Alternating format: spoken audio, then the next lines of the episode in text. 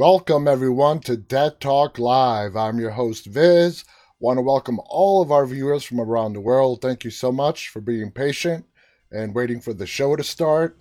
You guys are the best audience in the world. If you are joining us for the first time and want more information about our show, please visit us on the web at deadtalklive.com. And I got to explain to you guys, have you noticed over the last week, two weeks, I've been starting five, six, seven minutes late. There's a reason behind it. Um, I'm trying to get this Dead Talk News website perfect, up and running the way I want it to be. And I got to be honest with you guys, it's a big pain in the ass. It really is. It's not like our Dead Talk Live site. Uh, you know, that's pretty straightforward. When you're putting together a news site where you eventually at some point want to compete with the big boys out there, there are so many elements that go into that. It is maddening. Maddening. Uh, a while back, several years back, more than that, uh, I actually used to design websites. Uh, people would pay me to design their websites. This is before the big mobile boom and everything is now, you know, has to be designed for PCs and for mobile, which really makes it a big pain in the ass. There's no other way to put it. It's a big pain in the ass.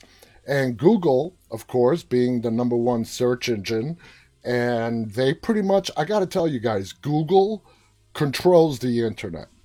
There is not a doubt in my mind that Google controls the internet. And I'm not just saying only their Google services, which are a lot.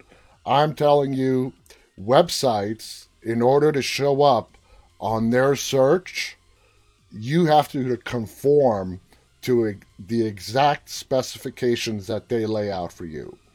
And they have put up a whole bunch of tools that you can check and double check. And they're even nice enough if a page comes back with an error to say, hey, you know, hey, dipshit, this this is not you know configured properly. Go back and fix it. Uh, you know, they don't use the word dipshit. They say it in a nicer way, but the message is pretty much the same. So anyway, I really want to get this new site the way I want it. I am kind of a perfectionist. I even the smallest little thing that might be off bothers me. I can't just look the other way. It bothers me. And I want this site to be something really special. Not only the same ragtag, you know, headlines that are reprinted by different outlets. I want it to be something really different where, yeah, we have news, headlines, we have summaries of all our guest interviews, and we've had plenty on this show. I also want it to be a place to post fan fiction as well. So if any of you guys are writers of horror fan fiction, uh, I haven't posted one yet. I actually received my first entry today. I I am going to start posting them. I want it to be something different. I want it to be a place where people can go and just read whatever they want. And you know how I am about the news. I hate clickbait. I hate how you open up a story and 98% of it is just filler and well I, what I like to call fluff and only 2% of the story is why you clicked on it on the first place. So I will rather keep an article short but keep it to the point rather than make a whatever predefined amount of words that have to be in an article uh, and fill it up with a bunch of BS and only have one paragraph be the whole point of the entire article. If I can get my whole point, or the writers, I've been bringing on a lot of writers uh, uh, to join this team and to write for this new uh, news site. Uh, you know, if it's just one paragraph long, it's one paragraph long, and that's perfectly fine with me. So if we have any aspiring writers out there, and you're interested in joining our entire Dead Talk team, send me your stuff. I'd love to read it. I'd love to post it. And even if I know there are a lot of people out there who write fan fiction, Uh, it's a big, huge thing, and it's uh, it's amazing. There's so much talent out there. Uh, I would love if you guys are willing to share it, have it posted. As you know, we have a combined following of 340,000 followers combined on YouTube, Instagram, Facebook, Twitch, and uh, Twitter. So each article that I post does get advertised on all of our social media networks. So you will get it viewed and you it will be viewed by a lot of people. So if you want to get your stories out there, if you're a writer of fan fiction or if you're just a writer and want to write about horror stories, anything horror related, submit it. Submit it to me. Right now, the submission page is only working on Chrome. That's an issue that I hope to have fixed by the end of tonight. Uh, but email it for now if you don't use Chrome. My email is plastered all over deadtalknews.com. You can email it to me and I'll review it. I'll post it. Of course, you'll get full credit for your work. But, you know, that's that's why I've been coming on late. Not a really late, but anywhere between 5 to 8 minutes late every day. And my apologies for that. I want to say hello to all of our great viewers. Uh, well, some of the majority of you. We have, of course, our moderators, Khaleesi, Singer Chick, Saz is moderating. On the Instagram side, we have Marie. I think she's there, moderating. Uh, welcome to CC Wheezy. Let's see, going down the list, Rick Grimes, Sammy is joining us. Lindsay Sparks from Canada is joining us. It's cold down here in Virginia. I can't imagine how cold it is in Canada right now. It is butt ass cold outside. And that wind just makes it feel like you're in the Antarctic tundra. That's how cold it is in Virginia right now. Welcome to Lisa. Let's see, just going down the list here. Uh, trying to get to as many of you as you can. Welcome to Philip on Instagram. We have Dom7778. Uh, let's see, we have 79 with us. Yelier. Marie is with us. There she is on Instagram. Pedro, hello to Pedro on Instagram. Hello to Cot. Hello to Martin, who have just joined us on Instagram. All right. It is Friday. It is Friday, right? It's Friday. Uh, it's the start of the weekend. Lindsay Spark says it is cold here in Canada. Yeah, I bet it is cold in Canada like I said, we're freezing our asses off here, and we're in the mid Atlantic. Uh, so there's a big cold, whatever you want to call it, hovering over, you know, the Western Hemisphere. Uh, CC Wheezy, right? It's cold here in the South. I can only imagine. Yeah, yeah. Gotta love January and February, you know? Down in the Southern Hemisphere right now, they're enjoying, they're in the middle of summer people in Australia are like out in the back barbecuing. We all we all know how much those Australians love to throw uh, shrimp on the barbie or whatever the hell they call it out there barbecuing in the middle. They, you know, they barbecue at Christmas time. You got to remember, south of the equator right now, it's they're in the middle of summer, and that's just that's that, that's just fascinating to me. That's one of the reasons why a lot of the places that I want to visit before I die is south of the equator. I want to go to Australia, I want to go to South Africa, I want to go to New Zealand, I want to visit Southeast Asia, and just to experience what it's like for it to be summer during the months of January and February. That would just freak me out. Having never been south of the equator, that would just freak me out. And I just want to experience it. Evan on Instagram wants to know Do you think Connie will have the bite on her neck like the comic for Andrea? Ow, never thought of that.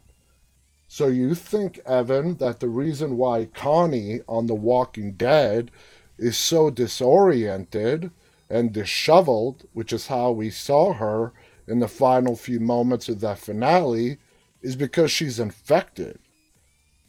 I've never thought of that. That's out of all the scenarios that we have tried to game out here as to why she was the way she was, so disheveled, confused, wandering around, finally collapsing to the floor before Virgil finds her on his horse.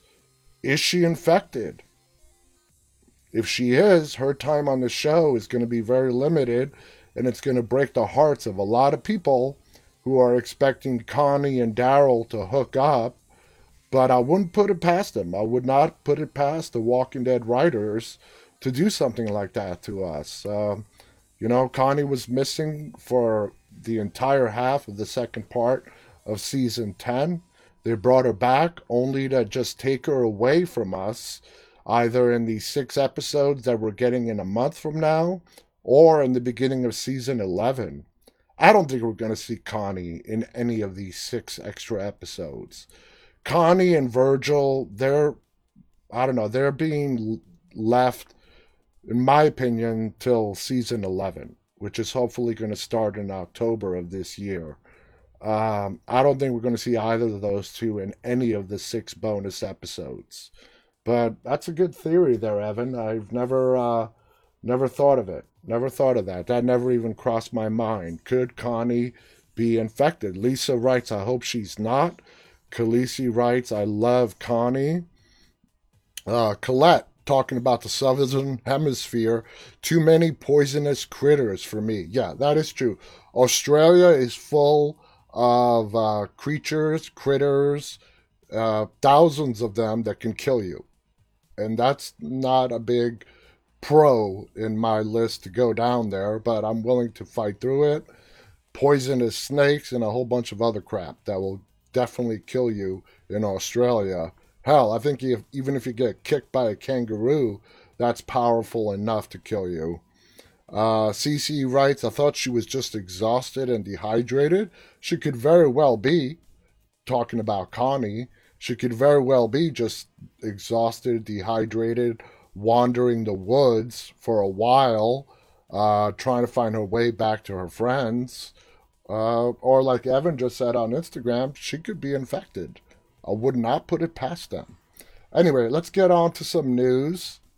Uh, today, by the way, if hopefully we get to the enough time to do it, we are going to be talking about movies, and this is not exclusive just to horror movies. It spans every genre out there. Where at the beginning of the movie, or on the movie poster, or on the trailer, where you see those words based on real events or based on true events. The, however way they phrase it, it's the same thing.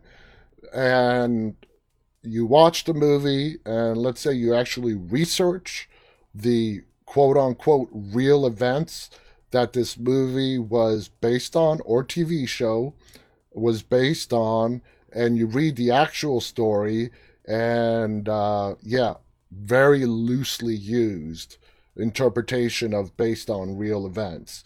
And then you have the big fake outs, okay?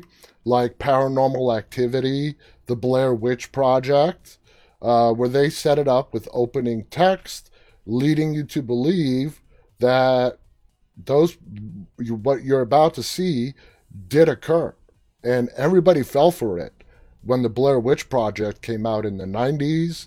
Uh, there were people that I was one of them. I was duped.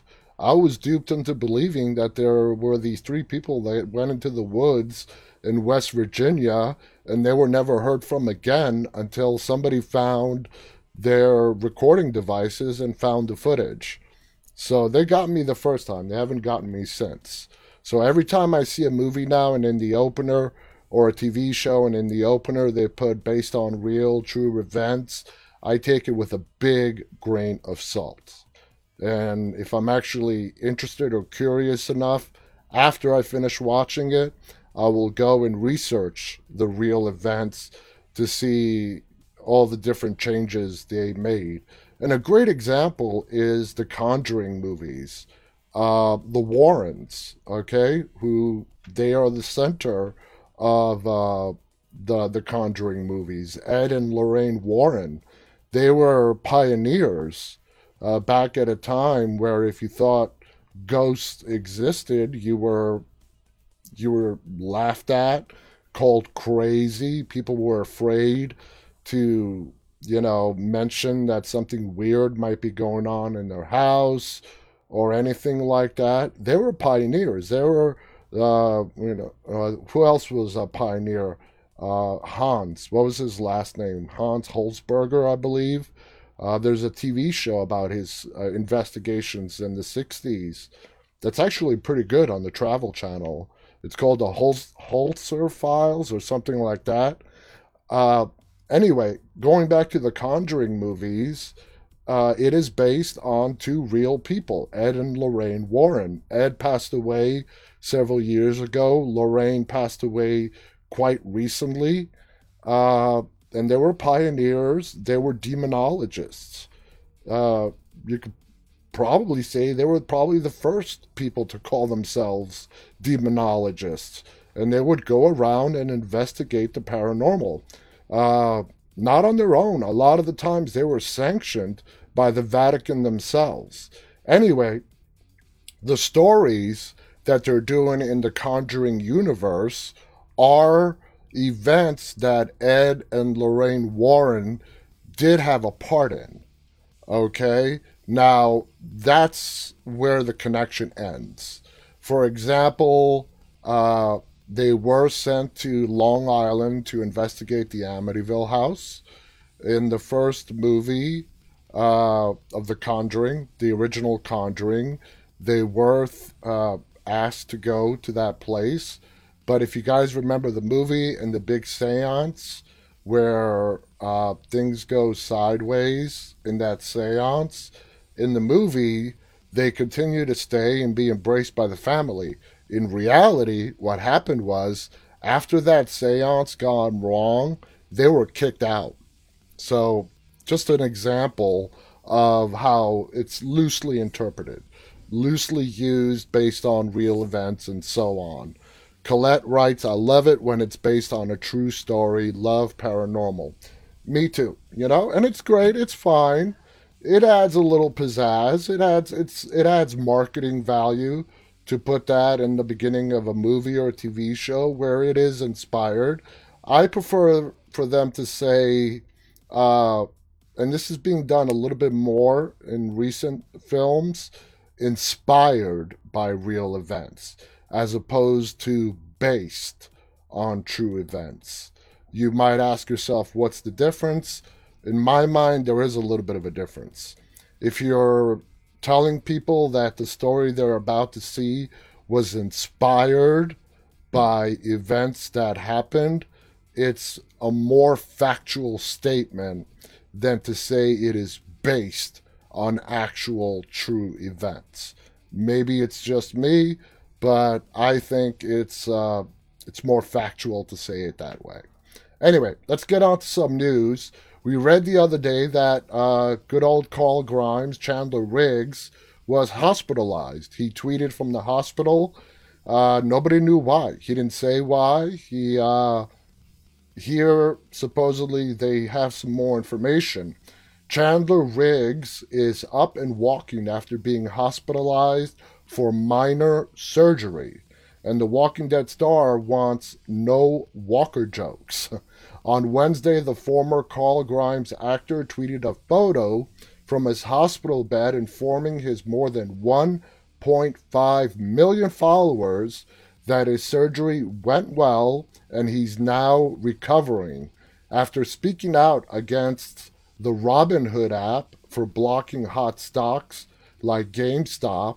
Riggs is out of the hospital and vowing to march on Wall Street. Now, if you guys have no idea what that last sentence is talking about, Robinhood, GameStop, and the stock, I had no idea what that was until I happened late last night to fall on a story that explained what it was. I'm not going to explain it. Uh, it's a little too complicated to explain, but it involves trading stocks in particular GameStop. It involves multi billion dollar hedge funds and the game of Wall Street. Anyway, Chandler Riggs did speak out against it. they're going to do a march on Wall Street to protest what the app Robinhood did. In a 15 second video tweeted on Thursday, Riggs records himself passing through the frame with the assistance of his post surgery walker. And he goes on to say, Watch out, Wall Street, here I come, fresh out of surgery. If you rich bastards thought we was gonna go down without a fight over GME, which is the stock ticker for GameStop, you are dead wrong. I've got a whole bottle of oxycodone and I'm ready to make more poor financial decisions. More today, more tomorrow, Riggs tweeted alongside the video. I'm going to play that video here in a second. Hey, that's awesome. You know, that's a pretty ballsy statement to make, and I, I like it. I like it a lot. Let's see if this video will play. Hold on, I got to turn on the system sound for you guys to hear it. All right, let's see if this video will play. There he is. With his walker.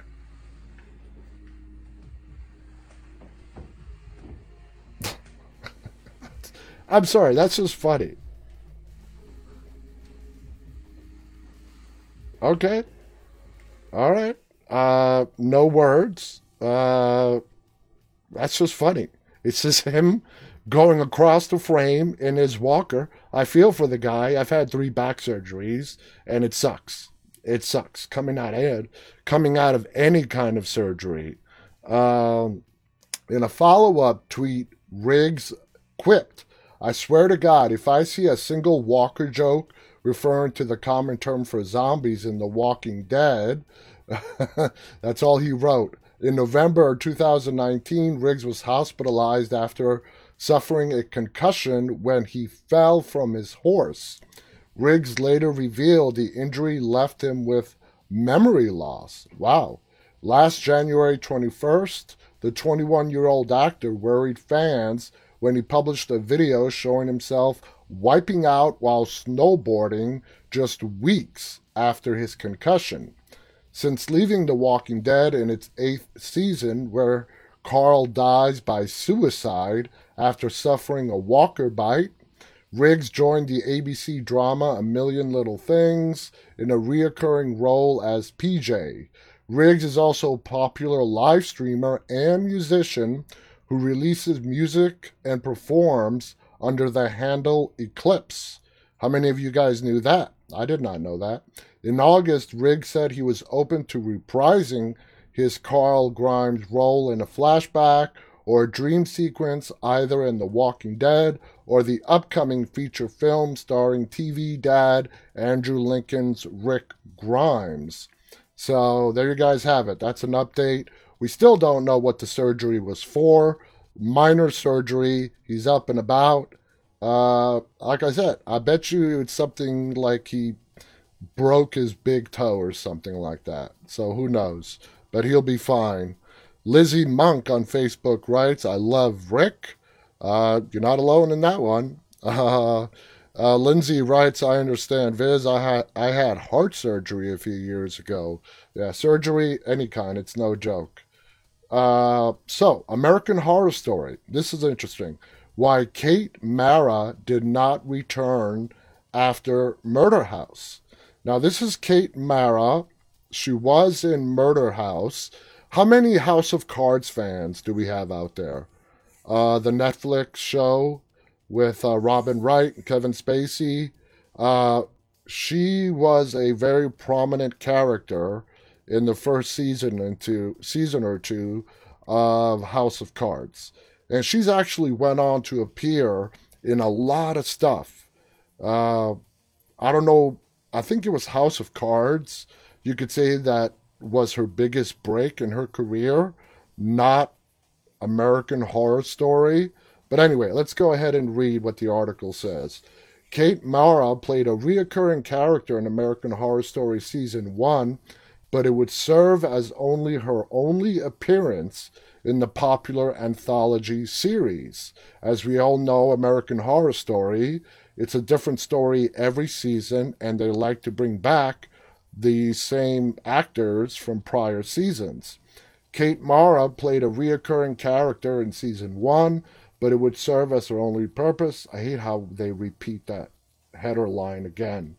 Uh, which was dubbed Murder House by viewers. It premiered in 2011, setting the tone for Ryan Murphy and Brad Falchuk's new horror project. The show has since become a pillar for FX original programming, nearing its milestone 10th season with more in development. Over the years, certain cast members have grown into series regulars, but Mara isn't one of them. The reason for her long absence might be a surprising one to avid fans of the hit show. Murder House primarily focused on the Harmon family as they relocated from Boston to LA to begin a new chapter in their lives. Ben, played by Dylan McDermott, alongside his wife, Vivian, played by Connie Britton, eh, Britton and teenage daughter, Violet, Taissa Farmiga, who is still doing the show, moved into a restored mansion that happened to be haunted by ghosts. One of those spirits ended up being Hayden McClaine, Ben's former mistress, played by Mara, who followed him to LA before being killed on the property. The marriage between Ben and Vivian was already fractured, but Hayden's pre- presence complicated matters, especially as she actively tried to harass the family. Mara's character in Murder House appeared in a total of eight episodes, despite not being one of the main figures.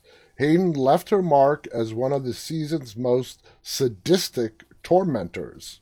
Not only did she try to steal one of Vivian's babies after her own failed pregnancy, but Hayden was also responsible for Ben's murder. Granted, Hayden nor Mara ever returned to American Horror Story, even when the series returned to the murder house in season 8's Apocalypse. Mara's performance proved that she was capable of dynamic roles, but season 1 was her first and last role in the show. While some assumed that her busy schedule was to blame, that wasn't necessarily the case. I thought it's because she moved on to be- to bigger things. Um, since her role in AHS, Mara acquired notable roles in House of Cards, which I mentioned, Fantastic Four, The Martian, uh, and Chappaquiddick. More recently, she had a lead role in the drama series A Teacher. In an interview to discuss the gig via Collider, Mara explained her absence in American Horror Story since season one, stating, No one invited me. I don't know, I wasn't invited back. That's odd. She went on to share her theory that viewers weren't very receptive to her character.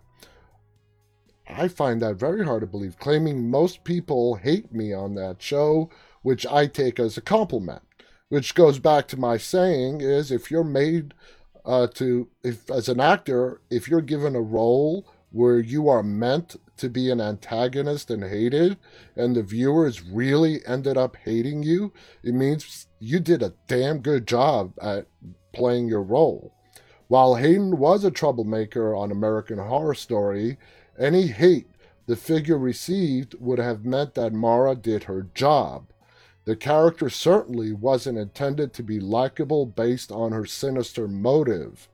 That said, it's still odd that the actress wasn't invited back, especially when looking at her growing status in the industry since season one, though she never made her way back to American Horror Story. Mara did reteam with Murphy and Falchuk in Pose, marking their third collaboration Due to the recent gig, it's always possible that Mara finds her way back to the horror anthology at some point in the future.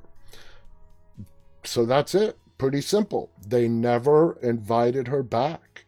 And I know enough now to know that something somewhere, probably behind her back, some people had some talks and they stupidly decided that moving forward with the show, it would be in the best interest of, in the show if she wasn't asked back. Well, it looks like she got the last laugh because her career just exploded very, very soon after uh, season one of American Horror Story. And I'm I'm curious to know that if they were to ask her now to come back, what would she say to them? Having become such a big star in her own right. So Colette writes, I liked Asylum. By far the best season of American Horror Story, hands down, which is season two. Uh, that's what really cemented uh, its place that this is going to be a hit show and it's going to be on for a while. And we're about to start season 10 at some point this year, probably sometime very soon. And uh, it's not going to stop there, it's going to keep going for a while. That's the beauty of anthology shows. You can just keep going, and people don't necessarily get, you know, bored of the storyline and its twists and turns because every season is going to be a brand new story. It keeps a show fresh. And that's why anthologies have been so very well received, uh, you know, since they started making them. God knows when that started. So, anyway, Diandra is with us on Instagram. Uh, Marie's chiming in. She'd probably tell them where to, where to move it Okay, yeah, yeah. Uh, they looked her over, and like I said, I would be curious to find out if they do ask her to come back, what her answer would be. Anyway, moving on. Uh, this is from Fansided Undead Walking. The Walking Dead Survival Rule of the Week. A cold, cruel world. The Walking Dead Survival Rule of the Week. A cold, cruel world with all the talking I've been doing about winter and The Walking Dead, I figured that this week I should probably dedicate my survival rule of the week to surviving in the winter that will inevitably come after the zombie outbreak begins to grow into a full blown zombie apocalypse. Just because the dead may not do well when winter hits doesn't mean it's going to be all peaches and cream for you. There's, there's going to be a lot of new problems you may not have thought of. I'm hoping to ensure that you're ready for them. this is weird.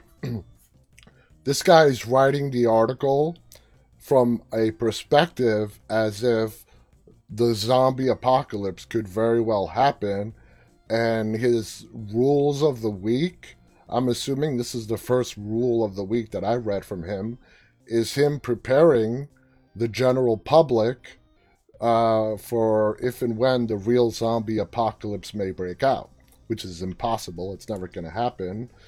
And all this time, I was wondering where people got the idea that zombies can possibly happen in real life. Well, this is sort of a hint right here.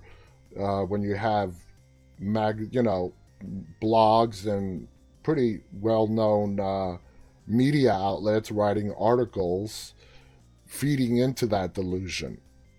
You know, Sammy says, I thought the season with Lady Gaga was pretty good. That was Roanoke. I forgot what season number of AHS that was, but that was the Roanoke season. I love that season as well. To continue with this, to that end, I'm going to lay out a series of things I'm pretty sure you'll need to keep yourself alive in the winter. However long that may last for you, and just why you'll need them, using what we've seen in the season of in the seasons of The Walking Dead and my own experiences with the colder times of the year, I'm sure that if you live in a place where winter can get severe, you probably have most of these things available to you, and if not, they're probably not that hard to get a hold of. I'm sorry, I, I can't continue with this. If I read this article any further, I am just as culpable as feeding into the delusion that people may have that zombies can actually somehow one day realistically happen. And I can't do that. I can't, in good consciousness, do that. I'm sorry. So let's move on to something else. Uh, oh, okay. Jared Leto. And if you guys don't know who Jared Leto is, if you watch the movie The Suicide Squad, Jared Leto played the Joker. Okay, so that's him right there in the picture. So uh, Jared Leto, Darren Aronofsky reunite for Blumhouse's supernatural horror Adrift. And Blumhouse Productions has been busy. We've been reading a lot about them. They make great movies. Hats off to Jason Blum, who started the company. The supernatural horror drama Adrift is an adaptation of a short story of the same name by Koji Suzuki, the writer behind The Ring. Oscar winning Jared Leto is set to reteam with his Requiem for a Dream filmmaker Darren Aronofsky's for Blumhouse's Adrift. The supernatural horror movie is an adaptation of a short story of the same name by Koji Suzuki, the writer behind The Ring, The Ring, according to Hollywood Reporter. Aronofsky, known for movies such as Black Swan, The Fountain, and Mother, will direct the movie from a script that he will pen with Luke Dawson. In the dead calm of the open sea, a fishing boat discovers an abandoned yacht with a strange distress call. A deckhand agrees to take lone control of it while it's towed into port, but he soon discovers why the rest of his more experienced crew members call it a ghost ship, the official log line read. Okay? Blumhouse's Jason Blum will produce the movie along with Leto and Emma Ludbrook through the actors production company Paradox. Leto, who won an Oscar for Best Supporting Actor for Dallas Buyers Club, currently features in the Warner Brothers Little Things, co starring Denzel Washington and Rami Malek. The actor is also headlining Sony Pictures Morbius, which we did read about, which will debut worldwide this month. Jan- no, sorry, uh, a year from now, uh, in January 2022. So Jared Leto is a very talented actor. Looking forward to seeing his stuff. I'm just keeping an eye on the time here. Let's see, what else do we have? No, no, no, no, no. You know, Saint Maud is a movie we've been hearing a lot about that's coming out this year as one of the best horror movies that's going to be released in 2021. Uh, it's been called brilliant and whatnot. When you pray, do you get a response? A terminally ill cancer patient named Amanda poses this innocent sounding but loaded question to her nurse, Maud. Amanda knows that Maud is religious and says her nightly prayers, but Maud reveals that her devotion to God runs even deeper. Sometimes he talks, the nurse replies. Most of the time, it's just like he's physically in me or around me. It's how he guides me. Like when he's pleased, it's like a shiver, or sometimes it's pulsing, and it's all warm and good. He's just there. Maud delivers the speech with warm romanticism, an ode to a presence only she can feel. But Rose Glass's exciting directorial debut film, which is called Saint Maud, imbues the devoutness with tension and doubt. This small scale chamber piece embraces elements of celestial horror, teasing dark questions is Maud a mousy home nurse who has visions of angels and demons? Really a servant of God who's been drafted into a grand war against evil? Or is she just a troubled young woman on the verge of committing terrible acts? The clever script, written by Glass herself, is designed to keep the viewer guessing until the very last minute, and it's the foundation of the first great horror movie of the year. St. Maud premiered at the Toronto International Film Festival back in 2019 and was due for release last April, before COVID, of course. It's finally debuting in theaters today. All right. Uh, that's kind of a loaded statement. Uh, it's debuting in theaters that are currently open today and will begin an exclusive run on the cable network Epix on February 12th. So, if you guys are not into, well, first of all, if you don't have a movie theater that's open nearby, or if you wouldn't go to a movie theater because of the COVID pandemic that's still raging right now, you don't have to wait long if you want to watch this movie. If you have the cable network channel Epix, it will be on there on February 12th. Fortunately, it's the kind of intimate and intense work that can feel just as scary at home as it does on the big screen. This surreal character study luxuriates in the fantastic visions and gory body horror playing out inside the head of one mysterious young woman. So there you guys have it. Khaleesi writes that American Horror Story Roanoke is season six. Yep. Colette writes, Viz, can't you do two hours? It goes too fast. Oh boy, no, no, no. One hour is plenty. One hour is plenty. Uh, I love talking to you guys, but uh, I give it 110% of everything I have in me to give you guys the best experience I can possibly give you. So, for right now, let's just stick to an hour. And also, this is a daily show. Every person I've spoken to, including celebrities, uh, especially celebrities, at our, you know, after the show ends and we say our goodbyes on Skype, uh, so many of them have asked me, You do this every day? I'm like, Yeah. They're like, Wow. Yeah, yeah. Every day except Sunday. And I was doing it seven days a week up until October 4th. Uh, when the Walking Dead finale aired, I decided to not uh, obviously have a show that Sunday. And I like having one day off a week, at least one day off. And it's not a day off, it's just a day where I just don't do the show. I still work because there's a whole bunch of stuff that goes into making this show but it's one thing where I don't have to keep an eye on the clock to make sure that I'm ready to go by 9:30 p.m. So thank you, but uh, let's just stick for one hour for now. So let's get to our topic for today. All right, uh, we talked about this at the beginning of the show, the whole true events thing.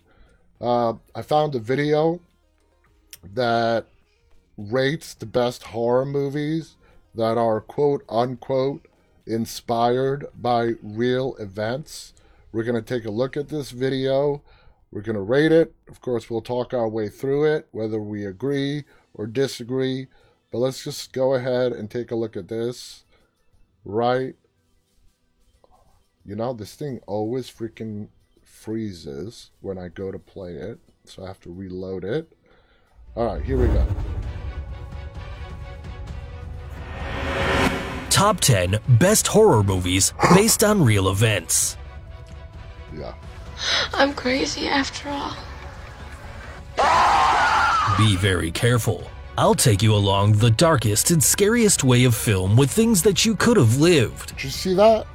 I have to pause it. Did you see that scene of the person walking upside down down the stairs? That's the Linda Blair exorcist scene that was cut from the main movie that I was talking about a couple of episodes ago. That was it. Here, reality surpasses the fiction. Number 10, Scream, 1996. Here's how we play. I ask a question. If you get it right, Steve lives. In this way begins the massacre of this great franchise by introducing you to Ghostface. A masked killer who kills horror loving students using only a knife in a fictional city in California. The screenwriter, Kevin Williamson, was inspired by a report that he saw on television about a killer named Danny Rolling, known more as Gainesville Ripper, a maniac who killed five college students in Gainesville, Florida over four days in August 1990. Worst of all is that the killer left the bodies in disturbing positions and dismembered, horrifying whoever saw them. What most captivated the screenwriter is that the killer had no reason to kill, just like the deranged Ghostface. I don't really believe in motive, Sid. I mean, did Norman Bates have a motive? No, Did they ever really decide why Hannibal Lecter liked to eat people? don't think so. See, it's a lot scarier when there's no motive, Sid. Number 9, The Conjuring, 2013. One of the best horror movies of the 21st century, directed by James Wan. The Conjuring shows the worst fears of people, and the best part is that it's based on real events. It's, it's impossible. It's Nothing is people. impossible. The film tells an event that impacted the Perron family in the 70s. They lived paranormal experiences in their new home in Rhode Island. First day, the owner says, Do your family a favor, keep the lights on at night. Roger Perron, the father, didn't think it was real until things began to disappear and to be disturbed by spirits, and above all, being horrified by the ghost of Bathsheba, former late owner of the house, who wanted to kick them out of her house. That's when some family friends contacted Ed and Lorraine Warren, paranormal investigators, who, upon entering the house, felt that dark presence which made them gotta, take I the gotta decision. go back to that. I want to show you for those that don't know. Let me see if I can find it. Warren, paranormal investigators. You see that doll? That's Annabelle. That's what the real Annabelle looks like. Uh, I don't know how many of you guys. I talked about this a while ago as well. Uh, how it looks like a big old Raggedy Ann doll, not the spooky doll that we see in the movies, but uh, Lorraine Warren right there is that's the real Annabelle. That's that's what it looks like. Investigators, who upon entering the house felt that dark presence which made them take the decision to hold a session of spiritualism. Unfortunately, they caused Carolyn, the mother, to be possessed by Bathsheba, causing a disturbing scene that they would never forget. Number 8, The Exorcist, 1973. This is a great cult film, directed by William Friedkin, which became the first horror feature film to be nominated for Best Film at the Academy Awards. This terrifying story came from William Peter Blatty's book and was written in 1971, a story inspired by a real event. Wait. What? What you heard. And is that in 1949 in the United States, some priests practiced exorcism to a 13 year old boy nicknamed Roland Doe, who was possessed by the devil. Roland had a special bond with his Aunt Harriet, who was a spiritualist, and when she died, the little boy wanted to contact her through the Ouija board, and that's when he began to have strange behavior. In short, he had scratches all over his body. He shouted with an underworld voice. What's more, he cursed the priests. Stick your up her ass, you worthless. Be silent! In the end, he was able to free himself from the devil, but no one takes away what the poor child has lived. It took months Number of 7. repeated Poltergeist, 1982. I'll continue with a spooky cult horror movie that terrified viewers in the 80s.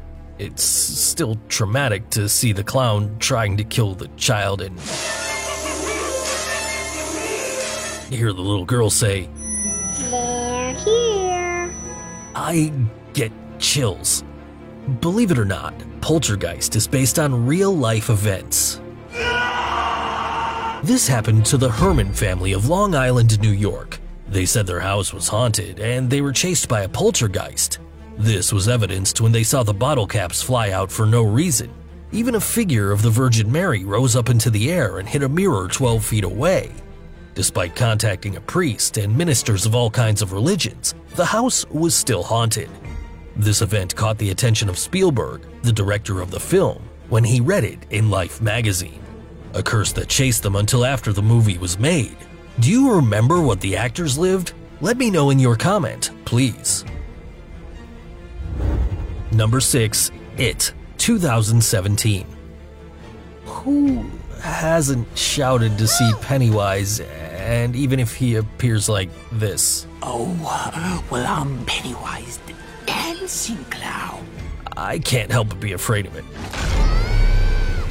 Pennywise is a disturbing character that came out of Stephen King's eponymous novel, and it's inspired by serial killer John Wayne Gacy, who was accused of killing 33 young men and teenagers in Chicago in the 70s. This is his statement. I never claimed to be an angel, and I've, I've openly admitted to everything that This I've psycho abducted his victim, This attacked him sexually, and strangled him to death. Sometimes he did it dressed as his alter ego, Pogo the Clown. a costume he used to cheer up children in hospitals. Although King's original idea was to write about a troll under a bridge, he played with childhood fears and included a clown as an otherworldly being with exaggerated features and makeup that dehumanizes him.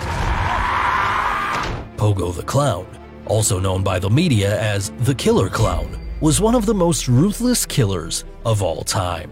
So, what do you guys think? Is it an alien or a demon? Number 5. The Texas Chainsaw Massacre, 1974. I'll never forget how Leatherface caught that poor girl who ran away desperately. It, it makes my hair stand on end. Definitely Tobe Hooper, the director of the film, knew how to revolutionize the horror genre, promoting it as if it were a true story taken to the big screen. But you know that reality is more chilling than fiction, and this time is no exception. The Texas Chainsaw Massacre is inspired by the maniacal serial killer Ed Gein, also known as the Butcher of Plainfield. He was raised by an extremist Christian mother who isolated him from the outside world and mistreated him physically and psychologically. When his mother died, Ed began to dig up corpses from the cemetery and make mementos of bones and skin like in the movie. Ed is considered America's first. With the skin, he also made masks killer. and women's clothing. And since stealing corpses weren't enough for him, he killed some women. Because of that, justice sentenced him to a psychiatric hospital for being mentally incompetent. Number 4. A Nightmare on Elm Street, 1984. It's hard to forget that macabre laugh. Of those irritating claws. And even though you know it's just a dream, it's impossible not to panic. Come to Freddy. This you great guys say it's a franchise, made by the horror genius Wes Craven, keeps Freddy Krueger as an iconic character to this day. The best of all is that Wes based it on a newspaper article where they talked about a phenomenon that happened to young adults in Southeast Asia. These were healthy men, without history of mental disorders. However, suddenly, they began to have horrible nightmares that forced them not to sleep so as to not live that terror. At the beginning, they stayed awake, but at the end, they always fell asleep. Hours later, they were screaming and violently hitting their beds and died of unknown causes. These events became the main plot of A Nightmare on Elm Street. Great. I won't sleep tonight. I didn't know that. No. Number 3, Halloween 1978. Seeing this one? And this other one? Frightens me a lot. A Halloween has Michael Myers as the masked killer who loves to disturb his victim to death. But the most terrifying thing is that the director and co writer, John Carpenter, was inspired by an experience he lived in a psychiatric hospital in Kentucky during his time as a student. and I visited the most serious mentally ill patients. Then there was this kid, I must have been 12 or 13, and he literally had th- this look. A look described by Dr. Loomis like, blank, pale, emotionless face and the blackest eyes. Donald Pleasence was such a huge part of the success of Halloween. This really had a big impact on John that it was perfect for his horror movie. There's another theory where he's compared with the killer Edmund Kemper, since they both killed a member of their family when they were children. What's more, they were both the same height and enjoyed to stab and strangle their victims. So tell me, what other theory do you know about this masked killer? Number 2, The Silence of the Lambs, 1991. Dr. Lecter? A character you will never forget. This great film comes from the homonymous novel of American writer Thomas Harris that gives life to the charismatic Dr. Hannibal Lecter and the ruthless Buffalo Bill.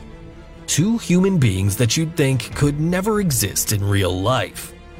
You're wrong, because Thomas was inspired by several real killers for the creation of these two individuals, and along with Jonathan Demme, the film's director, the most terrifying and iconic characters of horror films took shape on the big screen. Dr. Hannibal Lecter is based on a real medical surgeon in Mexico called Alfredo Ballí Treviño, who was convicted of murder and dismemberment. This killer had a certain elegance that made him an admirable person, but also a person to fear. I could even tell you that he was more frightening than the fictional Hannibal Lecter. In the case of Buffalo Bill, he was a collage of killers, though the main one was Ed Gein, due to his psychotic behavior and his fascination for having objects and clothes made of human skin. A creepy movie in which reality surpasses the fiction. Number 1. Psycho, 1960. It's remembered for its famous bath scene and accompanied by a scary song that makes your hair stand on end. Psycho is a film full of tact, flair, and art. Directed by the great horror film director Alfred Hitchcock, it achieved great box office success. This work of art was inspired by Robert Bloch's homonymous novel, which tells the story of an eccentric motel owner, Norman Bates, who lived with his mother. In this place happens inexplicable situations that will disturb your mind, but what will scare you the most is the real story, since it's inspired by the well-known serial killer Ed Gein, a lunatic who was described by me in previous Again, time. it goes. It all goes back to Ed Gein. Uh, yeah, that guy was twisted. If you guys don't know the story, the real life story of Ed Gein, he's considered, uh, you know, one of America's first recognized serial killers. The guy was sick. There's no other way to put it. He was a sick freak. Anyway, we're out of time. I want to thank you guys so much for tuning in tonight. It's been a pleasure, as always, talking with you and sharing with you. I'll be back on the air tomorrow. Uh, enjoy your weekend. Please go to deadtalklive.com to check us out on the web. Subscribe to our YouTube channel, Dead Talk Live, and if you're there right now, please hit the thumbs up button on this broadcast. Everyone stay safe, and until tomorrow night, guys, remember, stay walking. Good night.